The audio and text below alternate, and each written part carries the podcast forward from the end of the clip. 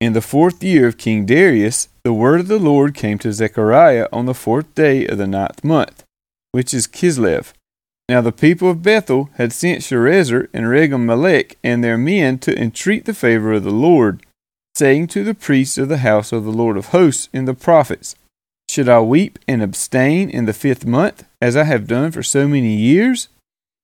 Then the word of the Lord of hosts came to me, "Say to all the people of the land and the priests, when you fasted and mourned in the 5th month and in the 7th month, for these 7 years, was it for me that you fasted? And when you eat and when you drink, do you not eat for yourselves and drink for yourselves? Were not these the words that the Lord proclaimed by the former prophets, when Jerusalem was inhabited and prosperous, with her cities around her, and the south and the lowland were inhabited?"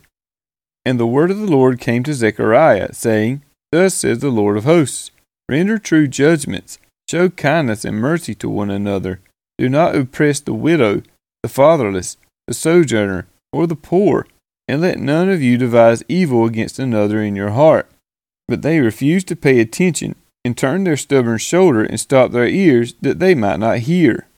They made their hearts diamond hard, lest they should hear the law and the words that the Lord of hosts has sent by his Spirit through the former prophets. Therefore great anger came from the Lord of hosts, as I called, and they would not hear.